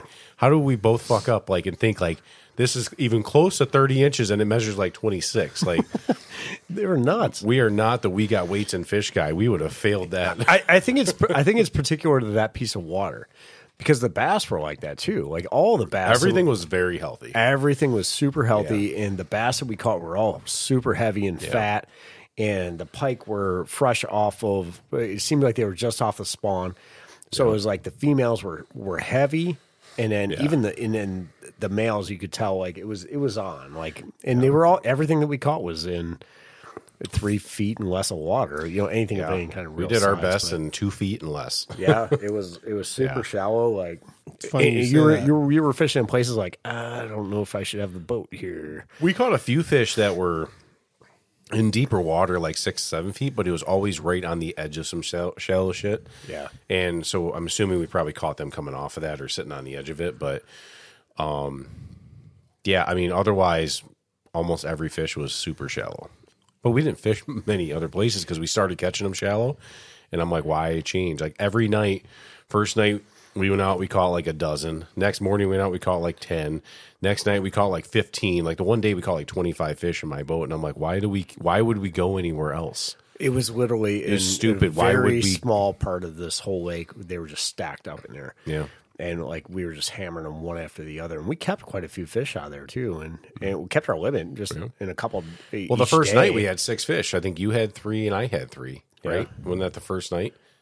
Yeah, I think we had 6 between us. I cut up like 6 or 7 fish that first day. And that was just the 2 boats.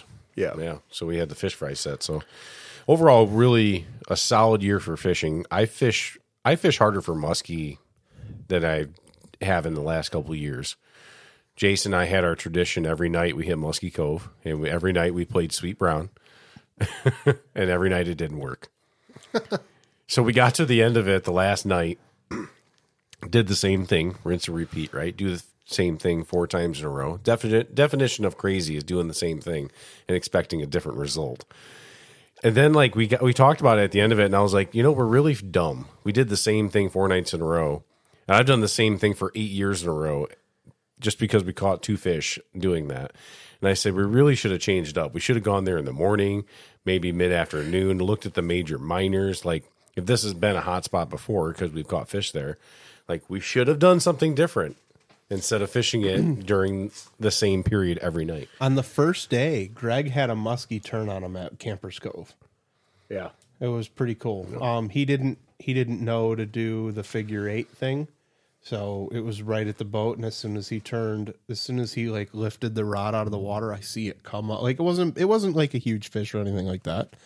Come up and then turn, you know, just go right back down. I did hook something over in Muskie Cove on a muskie lure, and it hit hard. It was on for about a second and a half, but I don't know what it was. I'm going to say it was probably a 60-inch muskie. At least 60. Probably, at least, yeah 96-inch. That sounds right to me. Vortex muskie. Vortex muskie, probably. Yeah. Whatever it was, it legitimately hit hard. Like, it hard enough to where, like, the rod dug into my ribs, and it fucking hurt. So... And, like, at one point, I was, like, thinking, like, man, was it a stump? And even Jason was like, no, dude, I saw, like, your rod, like, bump a couple times. Like, I'm like, okay, I'm gonna make sure I'm not losing my mind. Like, there was a fucking fish. There's not that many stumps in that area. I kind of know where all. No, and it was right along the shore. Like, it was in deeper water, and I was throwing a crankbait, and it was a muskie crankbait. So I'm like, maybe it was. Maybe it was just a nice pike, and it just hit really hard. I don't know, but. So this is the first year that I've ever been on like in Alpena with a legitimate muskie setup. And I thought it was hilarious that I spent all that money on a muskie rod and Abu Garcia Beast and threw a big old Rapala. And I justified that purchase by hitting a 15-inch hammer handle pike. Yeah. Dude, I've caught more shit on my muskie. I've caught more bass, like nice bass, and even some like hammer handle, like... It's not normally like a mid-sized pike. Like I might be throwing a bucktail, like a 8 bucktail or something like that, and I will catch a 15-inch pike. Yeah, like it's not like a 30-inch or anything like that. It's literally a 15-inch. I hold it up and I'm like, what the fuck? It's the size of the lure. I caught a couple pike on musky lures on my big musky rod, and it was cool on that new reel, that 13 fishing reel. It's amazing. Dude, money. Mike Keys definitely was not full of shit on that. So the Mike Keys episode, he preached the 13 fishing reels hard. So naturally, we had to buy one. Bob didn't buy one. He's gonna not yet. After you throw this, you will. I'm not a real muskie fisherman though. That's fair. But I will say honestly, like compared to the Revo Toro, I like it as much as a Revo Toro. Really, honest to God. When I talked to Spencer said he wasn't a huge fan of the 13 fishing because it's a little bit smaller. So I threw it on my normal pike rod that I use. He's fishing a different way out there. Yeah, that's fair. But when I was throwing my spoons and stuff, dude, it was pulling them in like it was so nice. Like butter. Like I said, Spencer, he needs a bigger reel because one, he's lining that shit up and he wants that line to last him most of the season, right? Yeah. He's using 100-pound braid. He's throwing big baits. He's throwing pounders. I mean, pounders. Yeah. 16 ounce. You know, super magnum bulldog. So he needs a heavy line. So he needs a bigger spool capacity. Like, he's doing a different thing every single day than probably the way we're going to be fishing with smaller lakes. river fishing, like the Mike Keys type of way. Yeah. The way Mike Keys fish and Spencer fish are two different animals completely. I'm excited to see them fish together. If you want to look up some like really good... I want to get together with those guys. I already told Spencer, I was like, when Mike gets together or comes in town, like, we got to like get a beer or something. Yeah, just, like yeah, just, hey, we'll meet you at... We should do a fucking podcast. We'll meet you at fucking Denny's. That'd be so cool. Oh, I'm going to work on it. I'll pay them. Have you ever heard of Doug Wegner? No. Look on YouTube and my just uncle look up, is Neil Wagner. He's next. We got to have him on. Look up Doug Wegner. He might charge us. Wegner. And when it comes to the way that we like to musky fish, like he's got a whole video series that is kind of dedicated to Lake of the Woods. Is kind of like where he guides Green Bay. That's his main place that he guides, which is a lot like the same way that Spencer does it.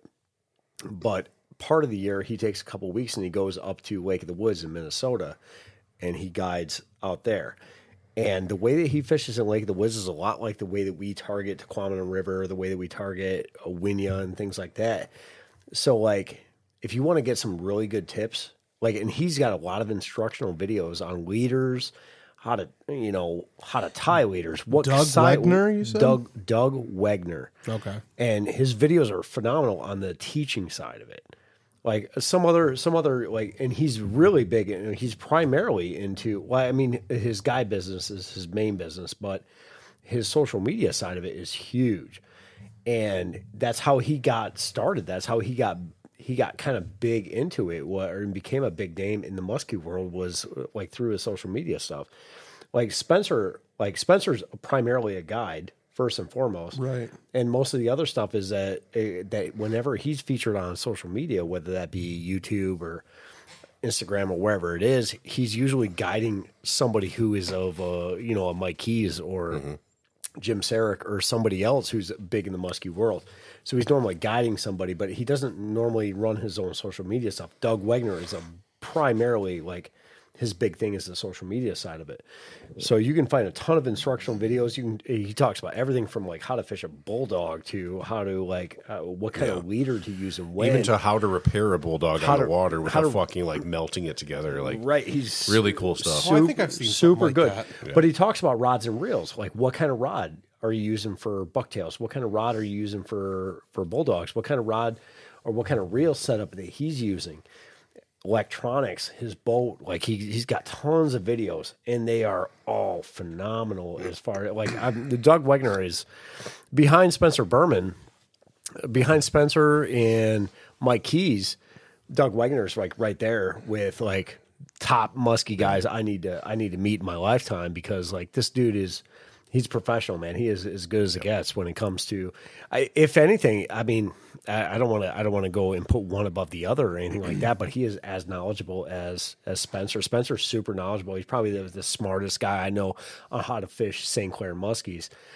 Mike Keys might be the smartest guy I know when it comes to fishing small rivers, backwater muskies. When it comes to like fishing, kind of. The Green Bay, Wisconsin stuff, it's going to be Doug Wegner. You know what I'm saying? So like go and research Doug Wegner. Yeah, like I don't mean to shamelessly plug this dude. I don't even know him. But like I just thoroughly enjoy all of his stuff. I've learned so much from watching his shit that like he's so good at helping you understand how to work this. I'll be the first one to promote that 13 reel. Very happy with it. Yeah, it was amazing. I love mine too. Very happy with it. So looking forward to doing that on our Tequamanon trip we talked about last week. So real quick, we can talk about that. That's officially booked. Booyah. We are dates are booked, camping sites booked. I will put in my leave. We going. So it was with that 13 fishing reel, I've been talking to Greg, my buddy Greg, not Fishing Complete Greg. I've been talking about like going musky fishing with him. He's like, I'm not buying a setup. I'm not spending that type of money. I'm like, dude, I already bought two reels. I might as well buy two rods. You can just use mine. He's like, they're so big, I don't want to throw them. And I had him throw my lighter rod with the 13 fishing reel on it for a little bit. And he's like, I love this reel, man. And I was like, well, hey, that's the reel that's going to be going on my backup musky rod. So how do you feel about that now? And he's like, oh, I'm ready. He's like, I'm good. He's like, I'll use this all day. This thing is nice. Yeah. So one of the ways I taught my daughters how to use a bait casting reel was my musky gear. it's easier to use. Yeah, for sure. Musky shit is easier. The line is heavier. Yeah. It's harder to back the lures are heavier. Yeah. So they're easier to cast. Yeah. They're a little bit more difficult to crank in, but like the setups are not. It's the same fucking thing as throwing bass gear. It's just you don't get nearly as many backlashes. Yeah. Dude, so the 13 Fishing has that different magnet than what I'm used to. You know, it's got that switch underneath. You hit that switch and that whole thing pops open, dude. It scared the shit out of me when I hit that switch the first time because I was like, "Where's the side magnet at?" And I popped it open. I thought I broke it. I was upset for like 10 seconds. I was like, "What did I do?" So, anyway, so no muskies on the trip, but I was happy that all the gear worked good. Some of my new lures were sweet. So yeah, it was good. Your guys' gear worked really good. So Jimmy's got some issues with some gear. How did we know that you guys would have some stories to tell? So because I'm there. Come on now. So tell your terrible stories from the Winyah. Well, one before you get into that. Yeah. So Jimmy and Jason owned up to their polar plunge. Yep. So good job with that. Yep. That was cold. I'll get the. I haven't posted the GoPro video yet, but that was pretty good. Yours wasn't on. You turned yours off. Mine fell off immediately. I know, but you put it on your head. I already had it running, and then I see your hand come up, and you go click, and I'm like, what the fuck did you do that for? I must have just been adjusting it. I have no idea how a GoPro works. So yours was off, but Jason's was on. Yeah. Pretty cool video of, like, when he jumped in, and all of a sudden you see, like, that tannic water and stuff. A lot of mouth breathing. Goddamn mouth breather. Dude, it was cold. It was, it wasn't all like, 9 times it was cold. I'm really, really glad that I didn't do, the actual polar plunge 9 in the actual, because it probably would have killed me. So I'll never do that again in January. Cause like, I don't think my heart could take that, but yeah, when I came out, my skin was buzzing is the best way to describe it. It burned, but it was so tingly. It felt like my skin was just vibrating. I felt so good. I felt like I could run a mile, but I felt like I ran 2 miles. So I was like exhausted, but like ready to go for more. And my skin burned. So it was a very interesting thing. But I appreciate everybody who bought merch from our website and supported us and made that happen. You know, I would gladly. I was happy to do it, and it was an experience. So nice. But yeah. So that was cool. So what other terrible stories? Well, it started on... Well, one... Hold on. Okay, here we go. I want to talk about this video a little bit, this polar plunge. How you stopped and you pushed Jason in. Yeah, we kind of... hoed out there at the end. He was going full Monty to jump in. And then you stop, push him in, and then you just kind of fall in. So this is... So here's like what I... Like a bitch. So he's like, do you want to hold hands and run in? I was like, yeah, absolutely, buddy. And so what I had planned and what had actually happened were completely 2 different things. So we both ran together. I was going to shove him in and then walk towards Keith Stanton's like really good camera and go, yeah, no, I'm not actually doing this. And then turn around and dive in. But that's not what happened at all. Like, so I pushed him and then I waited a little bit too long to push him. I was a little bit closer to the edge than I wanted to be, and my fat ass fell in the water. It was something to see. And then so like there's a part like one of my polar plunges, Bob kicked me in, and dude, it wasn't a hard kick at all, but I went down and I hit a rock like right on that soft spot of my side, dude. It hurt so bad. It was. I meant for you to hit that rock. It was. Yeah. I was aiming for it, dude. It hurt so bad. I it didn't cut me or anything like that, but it felt like I sliced myself open with like a zebra muscle or something. Sliced open your kidney or something. Yeah, I sliced open my kidney. You know, kidneys were just like still in the lake, just like broken glass. Rumor is it's still out there. Yeah, like if you shattered a glass and then didn't clean it up. And then I cleaned it up and then broke it. I just didn't do a good job. That's the way to do it. All right, terrible stories. What happened? Well, it started on Friday. We pulled in on Friday. And, you know, the first thing I like to do is I like to see what the vibe is like and see who all's been out and, you know, what they've got to say and, you know, say hi to everybody. There's a lot of people I haven't seen since the year before. And so I talked to Bob first, and Bob's like, yeah, no, we're doing really good in 4 feet of water.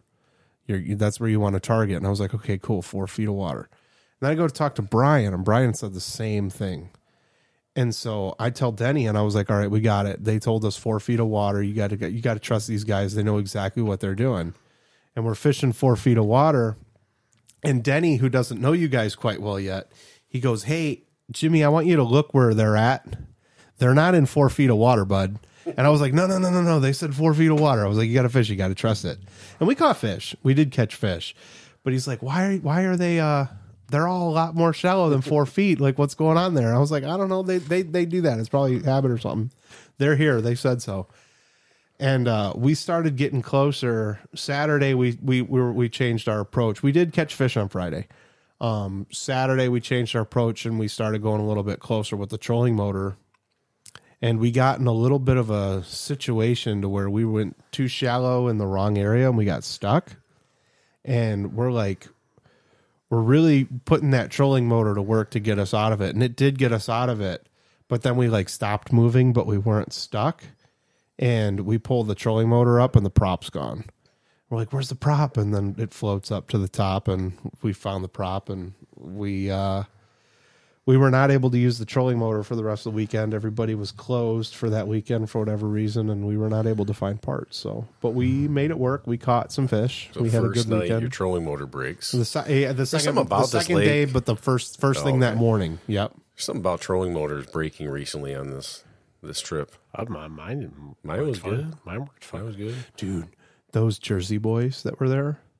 We're hauling ass in the water, man, all over the place. Like they gave no. Check about Bob, whoever he had with him, the ones from New Jersey. Yeah. Oh, I'm like, what do you mean by Jersey boys? And two, like, who the fuck was you talking about? These guys are like 55, or they're like 65 years old. They're from New Jersey. They're from New Jersey. So they were like, not like fake tan New like Jersey. Yeah, boys. Like, who the fuck are you talking about? They came flying past us by Bass Cove. Well, that boat sits so shallow, and that.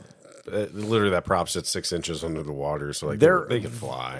And that's like, I guess they're a little. They might be. Bob is not, but the rest of them might be a little bit less experienced on the water. So they're like, no stumps here. Let's go. Yeah. Well, that's the thing. Like, you hit a stump with that motor. Like, if it's not locked, it just kicks up. Half time, you may not even break a shear pin. Like, it's not like having a big motor. It's a different world. Like, honestly, a setup like that. Like, the setup that Brian and David have is honestly ideal. Ideal, yeah. Because, like, you can haul ass across the lake. You hit a stump, it's going to bump up, and odds are you won't break shear pin. Or if you do break shear pin, it's a super easy fix on the water, and you're back in the game. I honestly like Denny's bowl. Like his, I think Denny's bowl is, like, perfect for that kind of water. Like, it is that good. Motor's We've talked about that for years. For that like, lake, but... My boat and your boat might be... They sit just a little bit too deep. Oh, yeah, my boat, definitely. You know, if I didn't have that before I had that river mapped out, like I would hit stumps every year. Yeah. But now I have it mapped out so good. Like I was damn near motoring on plane, like all the way out. Like I'm fucking zigzagging. And I remember Keith was like trying to follow me the one day out. And I'm like, don't follow me. Just go. Like you're good in your boat. I'm in the channel. Yeah. Denny was like. Somebody followed. I think you guys followed me back a couple days. Yeah. And I was zigzagging. As I'm zigzagging, I'm following the channel. Like, yeah. We have it mapped. I haven't mapped completely, so I'm staying in 10 feet of water. I'm like, what the hell are these guys doing? Are they running from us? Like, no, my you guys are in some shit you should not have been. Yeah, my depth finder doesn't change. It stays right around 9 to 10 feet the whole time as I'm going through that channel on the way back, and it's like I'd notice that you guys are behind me, but you're not really following. You're like, no, oh, you're probably wondering what the is this guy hammered or what? But no, I'm following. I mean, yes, he is, but. Yeah, sometimes. Yeah, we didn't do that. We just we had a good weekend though. They had fun. They love coming up. That highlight of the weekend was Greg's smoked mac and cheese. Oh, dude! I've heard about it from multiple people now that shit was on point, and it was good. Dude, they polished off 2 pans of that. Like, oh, that was like nothing. I went back. Yeah. I was gonna have another. My kids were talking, and I'm like, oh shit, that's gone. Like he did a really good job. Tell him next year, prepare a little bit better, and make a third tray. Yeah, for sure. Like, don't fuck up next year or you might be out. That's like a thing now. Like he needs to like he's locked in to smoke mac and cheese every year. Next year we might even get you guys in a cabin. No, we like the camper. No, cabin. Was it Jerry's brother that's there that helped cook, right? Mm-hmm. Yeah, yeah. What's his name? Ed, that's right. Yeah. Ed came up to me and like he's like, Jimmy, this mac he's like, this mac and cheese, it's phenomenal. He's like, the textures of it, like he's like really complimenting me. And I was like, man, that means so much to me, but I didn't make this. I was like, I would really like to take credit for this. My buddy Greg made this. Yeah. That was good. So, but yeah, no, he's, you know, and he was sitting across from me. He's like, good job, Greg. I appreciate that. Good job, so, old Greg. Yeah, I'm good. Greg. Fish fry was a success. Dude, I tried to get Jerry to use that Black Pearl spices, and he looked at me like I was insulting him. Yeah, you don't fuck with Jerry's method. Like every year he does something different. Like this year they did pork rinds. Yeah. One, I think last year he tried Cheetos or something like that. Like he always tries a little bit different, like something different. Then he'll do like your normal drinks batter. Yeah, but I don't fuck with the cook, man. I was like, hey man, I brought some really, really good spices to use on this. We'll do that on our own. And he just stared at me, and I was like, oh, okay, I will just do what you want to do. It's a facial. Let's do everything you want to do. Yeah. Yeah, that was good though. We did not podcast up there because we suck. Dude, it was on the hoopla side of it. It was a little bit. It was very tame year. I learned that having Jason fish with me was a bad idea because he's like me, and there's nobody to say let's go in because both him and I are like let's keep fishing until dark. Yeah. Like, yeah, I normally had, like, Dad or I had you that would be like, oh, let's go back and get dinner going. And I got Jason saying, like, let's do one more pass through here. Or let's hit this spot one more time before we go in. Like, every night we're coming in at, like, 8:30. It's dark. And then we got to cook. The best night was, like, the night that we ordered pizza ahead of time. And I came back and we didn't have to cook. We just warmed up some pizza. Yeah, But we got back. We were so tired. Like, we didn't play cards any night. Like, the one night, I think it was the first night, we stayed up a little bit later. Besides that, like, we had a fire the couple nights, but, man, I was like 11 o'clock. Like, I'm out. It's a tamer crowd now, but, like, there was nights where we'd stay up till 2, 3 in the morning and, like, wake up the next day feeling like shit. We'd play euchre all night or, we'd get fucked up and, like, none of that happened this year. It was really tame. So Sunday it rained all day. And I had been, so one of the meals that I had over deer camp, I had Greg bring to fish camp. I don't want to talk about it. That shit looks so gross, man. It was so good. I'm sure it was good. It looked like... You're talking about the meatball? You guys had me... I deleted that from my Instagram because of you guys. But yeah, so it's basically... It did not look visually appealing. So it was a bad angle. But I'm sure it was good. So what it is... Bad angle. How do you angle mushed fuck? It was not mushed fuck. So it's venison meatballs cooked in cream of mushroom soup and the tiniest bit of sour cream, and then you put it over white rice. I'm sure it's good. So, again, I'm sure it probably tastes super good. So, anyway, but it's almost like what's that shit Molly used to make? Shit on a shingle. Yeah, it looks like barf. That shit is the bomb. Though. Yeah, you'll eat it up. Yeah. So it kind of looked like barf too. It rained all Sunday, and we're like, you know what? We're gonna make the meatballs today. And I had 3 bowls of these meatballs. We're talking probably 15 meatballs, and these are like inch and a half thick meatballs. You slept all day? I went to bed at 4:30 p.m. Jesus. And woke up. We didn't see you that last day. I was like, what happened to these guys? I woke up the next day at 7 a.m. I went into an absolute food coma. Sunday night was decent fishing. That was a night that Adam caught a bunch of fish. Yeah. We caught... The morning time was kind of shit. We caught a couple of fish, I believe, and then the afternoon was pretty slow. But the nighttime, like it turned on. Like I think we had caught like 10. I know you guys said Adam caught 4 or 5. You caught a couple. Like it turned on Sunday night while you're napping. Yeah, well, it was raining. Dude, we were fishing in the rain. You got rain gear. I gotta call Greg out real quick because the day we did the Lakes Area Bait Shop podcast, me and Dan went fishing. And it was like a light drizzle while we were at the shop. So I bought some Frog Togs, like the $25 set. And it was I don't know if we talked about this on the podcast or whatever, but those Frog Togs didn't last 5 minutes. I literally I put them on. They're not great. I walked to Dan's boat, and as soon as I stepped in his boat, you just hear it ripped all the way up my inner thigh. Oh Jesus. So I bought some nice Frog Tog pants this time at Frank's on our way up to Winyah, and I have that AFCO that rain jacket, and I'm telling Greg that he needs to get some rain gear, so he does the same thing I did. He bought the cheap quality ones, And he goes, yeah, no, you made a pretty big mistake with those frog togs. You didn't pull them up all the way. If you let those sag at all, they rip. They rip immediately. Yeah, they're like a paper bag. So we get the frog togs, and Greg puts on that frog tog set. And as soon as he steps out of the car, so like they didn't even wait last 2 minutes. No, he stepped into the car. As soon as he stepped into the car, so, and I was like, Greg, did you have those pulled up all the way, bud? And he just starts laughing. But yeah, those frog togs did not last. So the best thing that we ever did was went out and we had messed with the frog togs and messed with the cheap ass Walmart paper like garbage bag ponchos, bullshit ponchos, and all the other things. And we were like. We would come back soaking wet. We're like, this is doing nothing. Dude, I remember, whatever you had on, I remember one of the years we went up there for the week, the forecast was like 4 days of rain. And we got up there on Monday and we're like, we don't have shit for rain gear. Like, what the fuck are we going to do? We can't spend 4 days not fishing. So we went into Walmart and bought the ponchos. And the first night, we come back from fishing and literally our clothes are soaked just as bad as the fucking ponchos. Like they're more wet than the ponchos. Absolutely terrible. And I want to say, like, we went back the next day and bought something different. Like, I don't know how we made it through the rest of the trip. I don't know. But like that next year, we came up prepared. That was when we switched over to frog togs, the frog tog bibs, which were better. The frog tog bibs, I will say, last a while. Yeah, the cheap frog tog like rain suit is trash. Yeah. But the bibs were actually legit. They were like $80 or something like that. Yeah. Those were legit.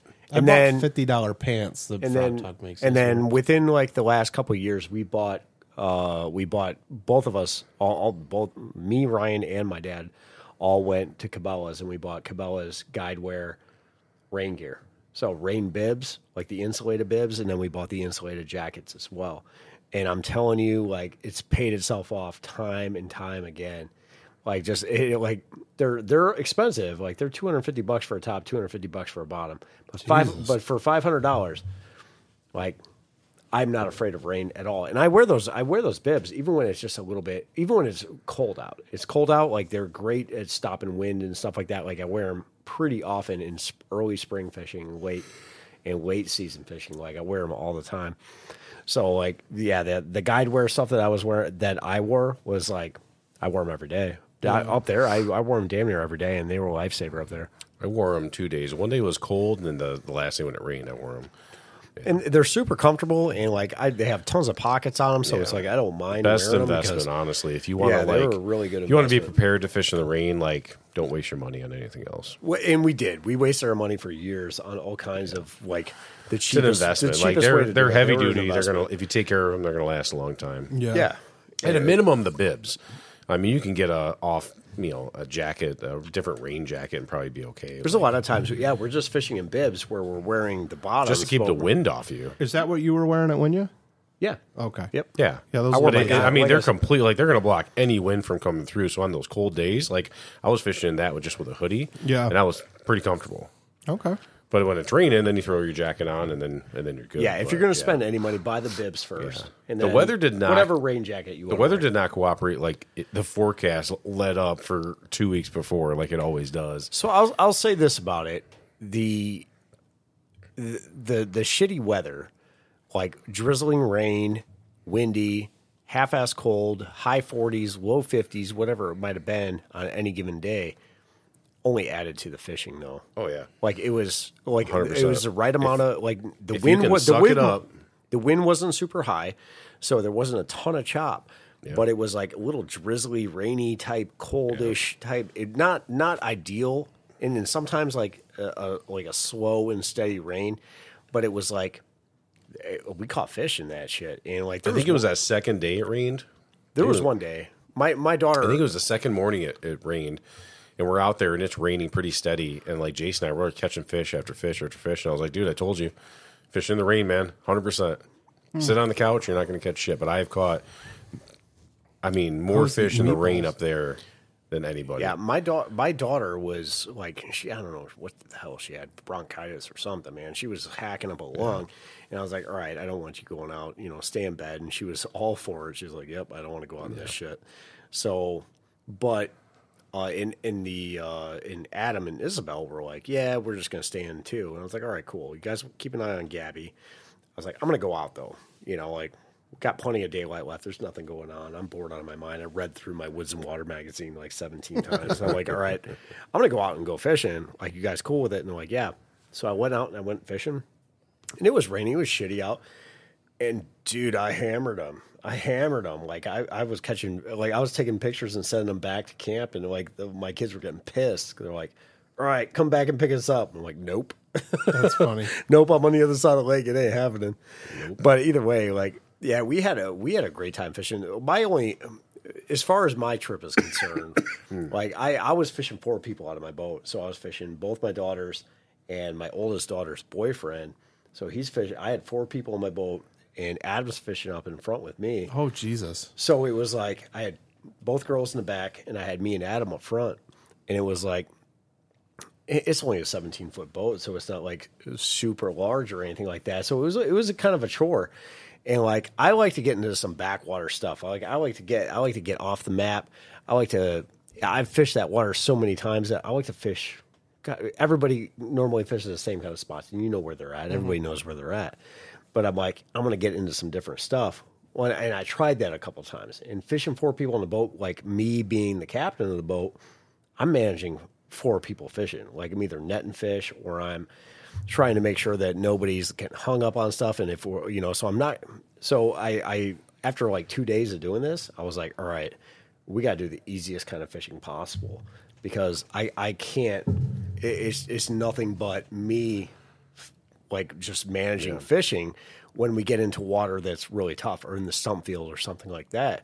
Like, I can't take you guys up into there and then, like, and fish myself at all. Like, I can get up in there, and then I'm just making sure nobody's getting hung up, and if you are, I'm getting you unhung up and whatever it would be. So it became a chore, and I was like, you know what? We're just going to fish the easy way. I want to get you guys on fish. So I would just do the same kind of stuff that we would normally do. I was like, where are the fish at? So I'd find the fish. I'd get on the fish. And then we caught fish. It was a great weekend. We had a lot of fun. Like, all we did was we caught fish all weekend, but we didn't fish but 3 spots the whole damn week. But it was... So there's, like, no fish up in the stumps this year anyways. I don't know why. It was fucking weird. I noticed that. Dude, I went up there twice and fished heavily, and we didn't catch a single fish up in there, which is insane. That, I mean, normally Bob and I go up there, and that would be a hot spot. And, I mean, for a lot of people, it'd be a hot spot. Even Brian and David said, like, they didn't catch shit up in there. It was weird. We didn't either. It was weird. We had a solid wind coming out of the east. Yeah. All week. Yeah. So, like... But that was normally the wind we liked, though. We normally like that wind because it doesn't blow us into the stumps. But at the same time, I feel like it was pushing most of those fish to the other side of the lake. Because that's where all the fish were caught. Yeah. And so kind of going back to, like, or I just have one quick story about that. So it was kind of funny. Like, that very first day, we get out there and we get on the water. Everybody's, like, super excited. The kids are super excited. They're ready to get out there and cast their first lures. And this is the first time Adam had been out on Lake Winyah. So we get out there. I get into the spot, the normal spot that we all go to. That our first shot was get a fish on the boat type thing. We go into that spot, and literally maybe 4 or 5 casts in, Adam hooks his first pike. First pike ever. Nice. Never, I mean, he's bluegill fishing and stuff as a kid, but he's the first one. That's a nice 26, 27-inch fish. We net it. He takes some pictures and stuff like that. Yeah, I've seen him kiss it. Yeah, kissing fish and all that other bullshit. But we throw it in the live well. We're like, yep, we're going to keep this. So we call, like, 4 keepers that night or 5 keepers or whatever it was that night. And but that was the only fish that he caught, right? Gabby caught a couple. I caught a couple. Izzy caught 1 or 2. I think – or actually, no, Isabel hadn't caught one. So the next day we get back out there. Isabel catches one. She catches her first pike. She catches, like, 2 or 3 that day. Gabby catches 2 or 3. I catch 4 or 5 or whatever it is. Adam catches 0. Oh, God. Day 3, we go back out there, or we go back out and we're hitting our spots. Adam rolls another donut, catches 0 fish all day. I caught tons of fish. I was catching bat. I caught fish every fucking day, and I caught them consistently. And, like, I thought it was great fishing. And I couldn't, and I'm giving them all the tools. I'm like, all right, this color, this kind of presentation, like this is what you need to do. And he's fairly new at it, and he's new at a bait casting reel, so he's figuring out some of that shit as he's going. And you know, he rolls two, so catches a day of fish on day one, day two, nothing, day three, zero. Going into the last day, at that point, Isabella caught like two or three fish. I think three fish. I think Gabby caught three or four fish at that point. I caught probably, I don't know, 10, 15 fish at that point. And like, we're getting ready to go back out, and it's like that drizzly, rainy shit that was on Sunday. It was like, it was nasty. It was cold. It was wet. It was not good. And I'm like, all right, it's like the last, like, this is like maybe 1 o'clock in the afternoon, 2 o'clock in the afternoon. I'm like, all right, you guys ready to go out? And they're kind of like hemming and hawing about it. And like, it's cold, it's rainy. And I looked at Adam and I was like, are you going to let my daughter out fish you?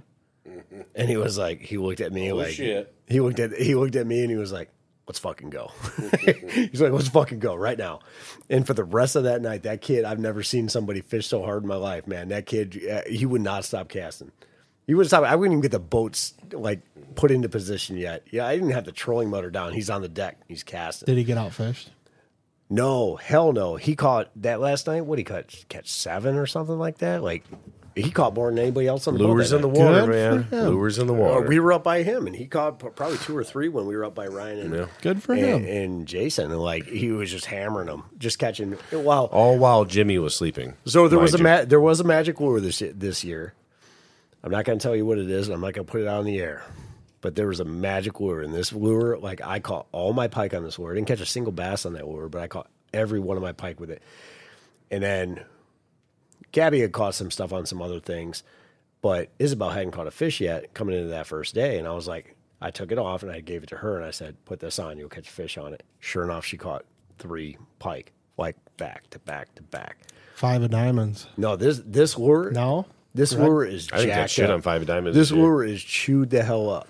Like, I'll show it to you. Like, it is nailed. Like, they annihilated this lure.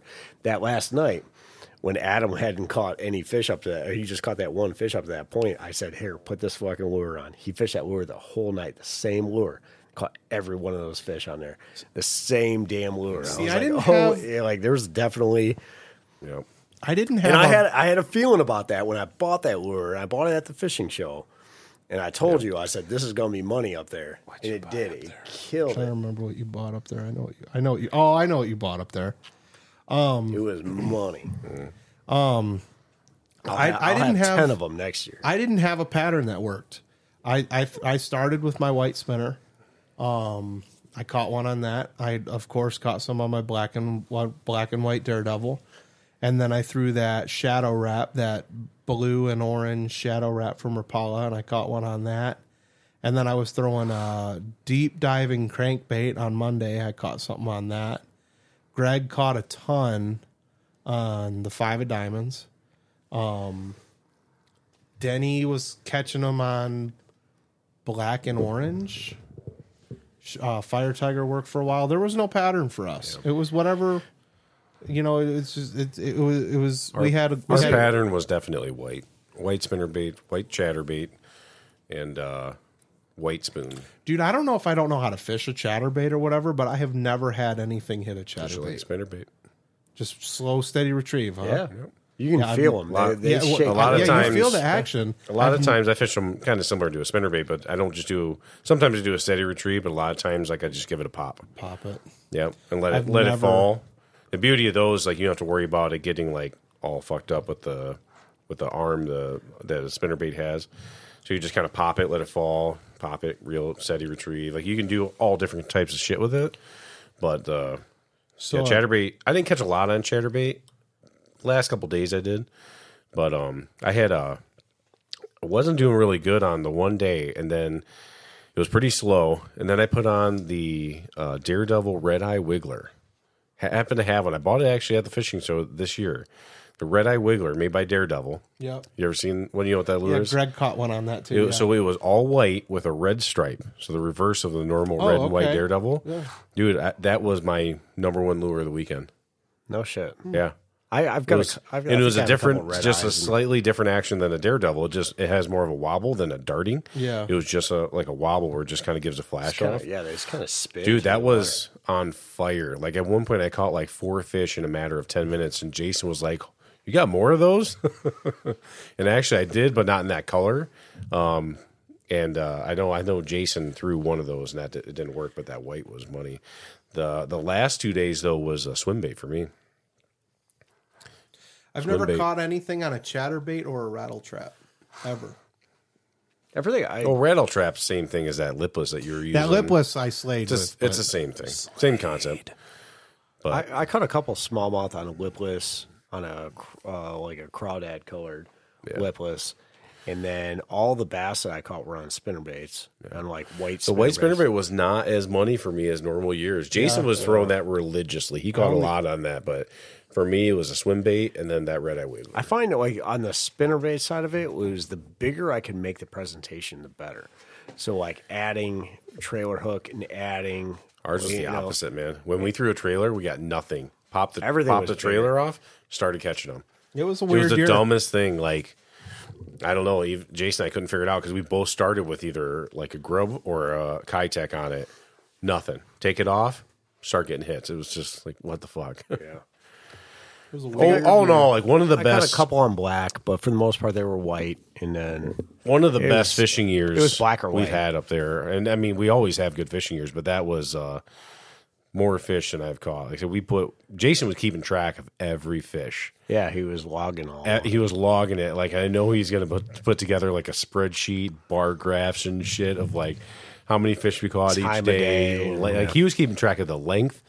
Type of fish. I want to say he was keeping track of what we caught it on too. Like he's a data guy though.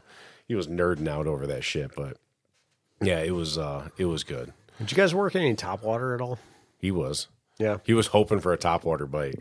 Like crazy. That's fun when you do, but he was using a little like prop bait, like a little whopper plopper. I used the whopper plopper. I didn't have anything. Yeah. It's pretty early for a topwater bite. Then I threw the Zara spoon. I think that it would have been nice in that area that we were fishing. Both me and you know what we're talking about.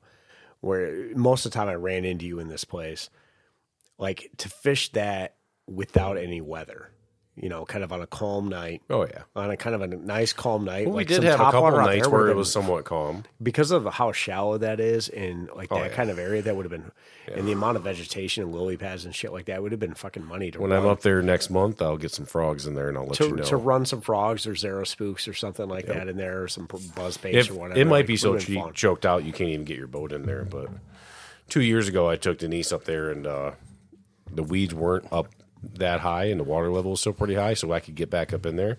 I was still catching 30-inch pike up in there in fucking June, the end of June. Dude, the weeds were pretty relentless this year, man. They were good. Like I thought the weeds were good. Really, man? Yeah. We were. If you know how to fish. Yeah, see, that's a problem. I never learned how to do that. If you're a piece of shit, I wouldn't do it. If you're one pathetic loser, no, it was good. It was a good year. We had a blast. The weeds were. I honestly thought the weeds were a little low. I could have used them a little bit higher, but it was good because you can get into that shallow shit. With weed being any higher, it would have been tough to get into that foot of water. Been tough to get out. The trolling motor would have just been chewed up with weeds. You wouldn't have been able to get out. But that wind was pretty relentless, blowing us into that side of the lake too. So it was like all in all, good trip. Too short as always. I think I told my terrible story last week, right, with Mark about Jackson's Pole. I think you did. I'm pretty sure I did, yeah. Yeah, so that was something. But, hey, got him a new pole. But, yeah, it was good. It was a good trip. I'm looking forward to next year or next month when I take Denise up there. Right on. That's a good time. It's always a different fishery in the summer. Whole different animal. A lot more weeds, whole different. Like, you're not throwing spoons up there, so. We got Tequamanon trip coming up. I'm fucking stoked about that. Are you guys going on that or what? I think they were talking about next year. I don't know if they were talking about this year. I'm pretty sure they were talking about this year. We told them we were going at the end of summer, so we already booked our campsite. What month is it? September. It's right after Labor Day. Oh, we should be able to. It's literally the beauty of this trip is it doesn't cost shit. September's tough. We'll see. It's literally the only thing you're paying for is a campsite and the gas to get there. Yeah, And the campsite's $30 a night. It's cheap. It's not that far. We'll need a better trolling motor, though. You'll need a trolling motor. Not even really. No. Shit, we don't use a trolling motor much. We barely use it. We motor up, and then you let the current bring you down. You just use a trolling motor just to bump you back and forth.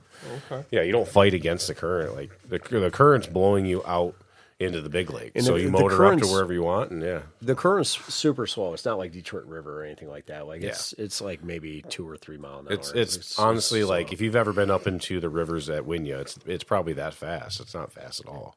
It's a lot like the rivers at Winyah where it can be super narrow and you can stand in the front of the boat, you can cast to the shore on each side, or there's wider areas where you can damn near cast to. But either way, like a fucking awesome trip like that. That to me is next to Winyah is. I think they were just worried with three guys throwing musky lures in a boat might be tough. That river though, the muskies don't get real big in that river. I mean, you can catch them, but small shit. Yeah, we're throwing like the big MEP spinners like that. Like. I'll probably bring my smaller gear. I might even bring a bass rod, my pike rod, to throw some like large pike lures, some pike spinners. You know, That first night, I caught like a 30-something inch pike, and he caught it. That first night, I caught like a 30-something inch pike, and then he caught like a 36-inch muskie or something. 30, yeah, something like that. It was like 36-inch muskie. But we were throwing, I was throwing just an oversized MEP spinner. They were like MEP's muskie killers. Yeah. You know, nothing huge. Yeah. Like, you can throw that shit on bass tackle. Yeah. I'll have to pick a couple of those up. It's a... Yeah, you don't need anything crazy. Honestly, you could throw daredevils in there, and you probably have a better chance of catching a muskie than throwing some of the shit we have. And talk about like a remote area, man. Like getting back and getting away from everything, and getting away from. There's no houses on there. There's like a few cabins within like the first mile of the campsite. After that, it's fucking desolate, dude. Yeah. For 17 miles of river, there's not a single house or cabin on that river. We'll bring my 450, and we'll take out a black bear and cook over the fire. There you go, JK. No, it's going to be fun. Like, I'm taking my camper from my camping site for Labor Day. I'm taking it from Sheboygan up to there. So we're going to have our camper. But so we already got a campsite and everything is booked, and we're on to do it. So if you guys want to do it, let us know, and we'll tell you what our site is, and then you guys can like book your site and everything. I'll talk to them tomorrow about it. It's a super easy trip. September and, what? It's the day after Labor Day. Okay. That's when we're going up. We're leaving. We're leaving the Tuesday after Labor Day. We're coming back on Saturday, so it's only like 3.5 days. But yeah, it's going to be a good time. Yeah, we'll end up doing another episode to kind of prep that, talking about that. Okay. That through that. Okay. It's just that stretch right there, that end of the week. Gotcha. Yeah, it is a trip worth going on. It's a cheap trip, like you said. It you get kind of the vibe of like Canadian wilderness up there. That's pretty sweet. But it's, like you said, the campsite's $30 a night, and you got the gas. It's only a 5.5 hour drive. Yeah, it's an hour past the bridge. It's not that far. Denny's boat would be perfect for up there. Oh, 100%. Yeah. Perfect. And you can motor. If you want to go up to the falls, 17 miles, you can motor all the way up. Yeah, you can do whatever you want. Like, we've got some areas. We know some areas because we fished it once. We can kind of show you like the pattern up there for that time of the year. This time of the year is a completely different time. That's why we want to go this time, so we can kind of see.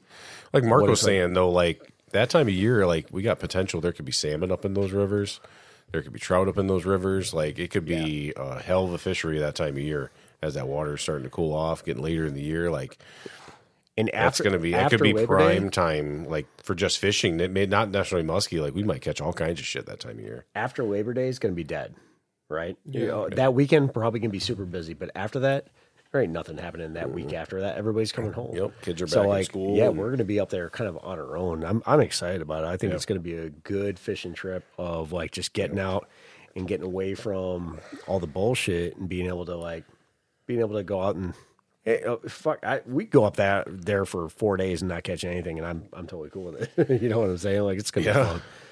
Well, shit, like you caught those couple pike the first day, and then did you catch anything else the rest of the... I think I caught another pike later on in the day. I've got a few pictures. Well, look at Tom. Pike. I caught pike. Tom wants to go back, and he didn't catch a single fish. He didn't catch a single fish. He's like, hell yeah. And he's like, I'm 100% in. And Mark caught like one or two, and he's 100% in. Like, it's that type of trip. If you want to go on Superior and you want to go like fish Whitefish Bay and stuff like that, like you can do that. Like you can do whatever. I know Mark and Tom are going to do that because they're big into like salmon fishing and trout fishing. Like they'll be out there.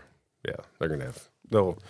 They'll probably catch some more fish this time of year. We got hit with that cold spell, and I think we're going to do a lot better. The camp part of it was pretty fun, too, because last year we camped. We all stayed in tents and stuff like that. We'll have the camper this year, but, like, it was fun, just kind of being up there with, and it's not as big of a crew as Winyah. It's a smaller group of guys. Just hanging out and sitting around a fire and bullshitting and fishing. Like when we fish, we leave in the morning, 9 o'clock in the morning or so. We don't get up super early, but like we'll get out at like 9 o'clock in the morning. We're not coming back till dark. So like that time of year too, dark is going to be like 7. Right, it's going to be earlier. That when we went up, dark was 9:30. Like we came back late as fuck. Yeah, but so like I'm looking forward to that trip. We'll be on the boat from from the time we get on the water early in the morning until dark. It's a cheap trip, but you got to take time off work. So if you don't have vacation time, that's the only thing that can suck. It's kind of a hardcore fishing trip. So like you're not going to come back and take a nap for fucking 3 hours or anything like that. Like Jimmy will just nap on the boat. You take a nap on the boat. Like everything is done on the boat. Naptastic. That's why we bought a. That's why we bought a Lugaboo. We bought a shitter for the boat because we're like we got to buy another one. We got to remember to buy another one. Yeah, we do. Well, we'll stop at Jay's and buy another one because that store's the jam. But well, you'll have to stop because I'll already be up there. That's true. Well, I imagine I'll probably ride up with Mark and Tom, like the little convoy up there. Yeah, so. Well, good deal. This has been fun. I think we'll wrap it up. It's been a good one. Winyah was fun. Tequaman was going to be fun. Talk some barbecuing. It's a good episode, boys. Yeah, boys. Jimmy's falling asleep over here. Yeah, work made some mandatory 10 hours this week, and got to make that money. I get up at 4 in the morning, so it's been rough. Make those bennies, bro. Bennies. So, final comments, Jimbo. You just stay sweet out there. That's all I got. You stay sweet, guys. Keep your legs crossed, your mind on Jesus. What was Mark's line? I really liked his line. It was good. I don't remember what that was. It was something about keep your lines tight and stay classy or something. Don't listen to the end of the episode when you're done with that. Listen to what Mark says. It's a good line. Yeah, he's like, keep your lines tight and what was that? I don't know. I'm butchering this, so yeah. Other than that, I got nothing. Get outdoors and don't be terrible.